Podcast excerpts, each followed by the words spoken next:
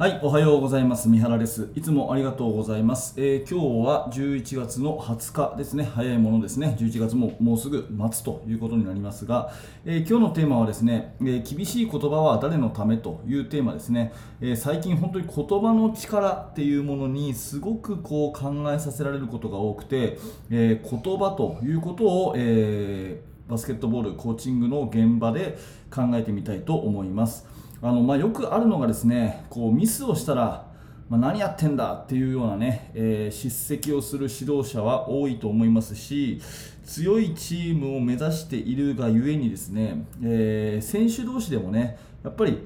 あの何やってんだっていうね追求があると思いますね。でお前のせいで負けたんだとかね、えー、そんなボールぐらい取れよとかそんなシュート入れろよとか、まあ、そういうね、えー、言葉なんですね。でそれを言うこと自体がいいか悪いかっていうのはちょっと置いといてやっぱりこの厳しい言葉っていうのが誰のためになるかっていうものをまず考えてみてほしいんですよ。うんまあ、ミスをしたら何やってんだっていうことですよね。でこれ前提としてやっぱり私が思うのは目に見えないことと目に見えるものっていうのはつながってると。まあ、これ大事なんでもう一回言いますけど目に見えないものと目に見えるものっていうのはつながってる というふうに思うんですね。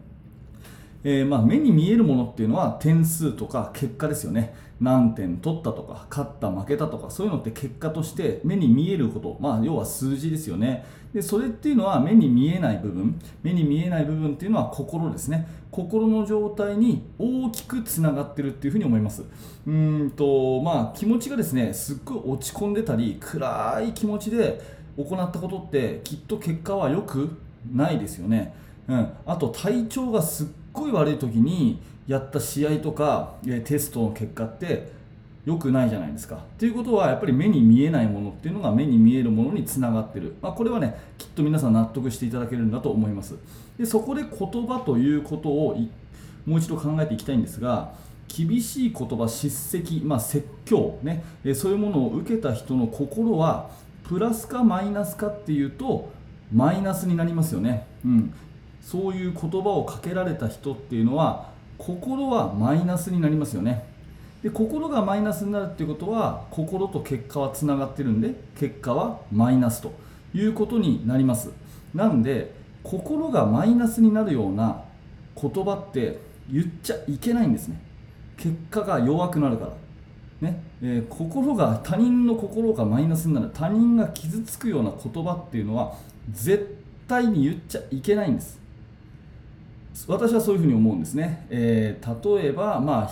批判とか不平とか不満とか愚痴とか、ね、悪口とかね。それから言葉の内容は正しいかもしれないけれども言い方が非常にきつい言葉とかね、えー、そのそういうリバウンドが取れないからダメなんだよって、まあ、それ内容は合ってますよね。そのリバウンド取れないからこの前負けたんじゃないかって。その内容は合ってるんですけどまあいわゆる叱責。え攻めるという何やってね、そういうような言い方になるとすれば、そうですね、やっぱり結果はマイナスになるというところは、ぜひ押さえておきたいところなんですね。でそうするとこういう反論がきっと来てですね、あのー、まあ、強いチーム目指してるんだからお互い厳しく追求し合うのは普通じゃないですかって当たり前のことじゃないですかって何がいけないんですかっていう風なまあ、反論を持つ方がいると思うんですね、まあ、これを聞いてるあなたももしかしたらそうかもしれないです。強いチーム目指してるんだからお互い厳しくね言い合う。これはねいいことじゃないですかむしろ、ね、普通のことじゃないですか。どこでもやってることですよ。っていうふうに言うと思うんですが、まあ、これについてもやっぱり私は断固として反対意見を述べさせていただきたくて普通のことなんですよね。普通のことなんですよ。厳しいことを言うレイアップ外したら何やってんだってそれじゃ勝てないだろうって先生もお互い生徒同士も言うっていうのは普通なんですよ。どこもやってるんですよ。どこもやってるっていうことは普通のことをしてるんですよね。じゃあ結果は普通に決まってるじゃないですか。やっぱり日頃の積み重ねが結果なんだから日頃が普通だったら結果は普通ですよね。だから普通じゃないことをねやるっていうことも考えたらいいと思うんですね。普通じゃないことをやる。レイアップシュートを落としたら何やってんだよってイージーシュート落とすなよっていうのが普通だとすれば、まあ、極端に言えばねレイアップ外したらいいねナイストライっていうのこれ普通じゃないですよね。良くないじゃないですか。いいねじゃないじゃないですか。だけど、まあ、そこまでのことをなんか認めてあげるような安心感とか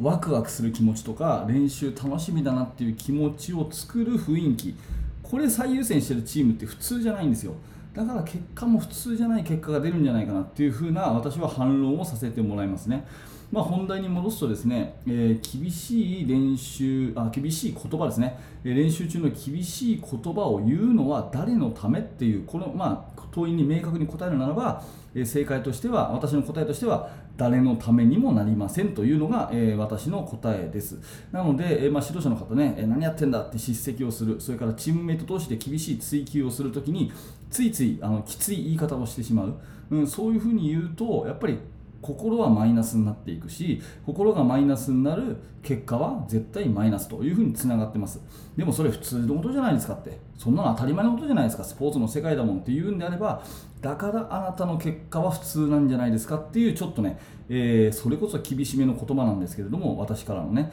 えー、まあ本当にこういうことで、うん、私がまあ完全に正解というつもりもないですが私が今すごくその言葉の力っていうのをとても考えさせられていて、うん、今それについてすごく深く学んでいるんで、えー、あなたはどう思いますかというお話ですね、え今日のテーマは厳しい言葉は誰のためですか？私なりの答えとしては誰のためにもならないんじゃないかなというお話です。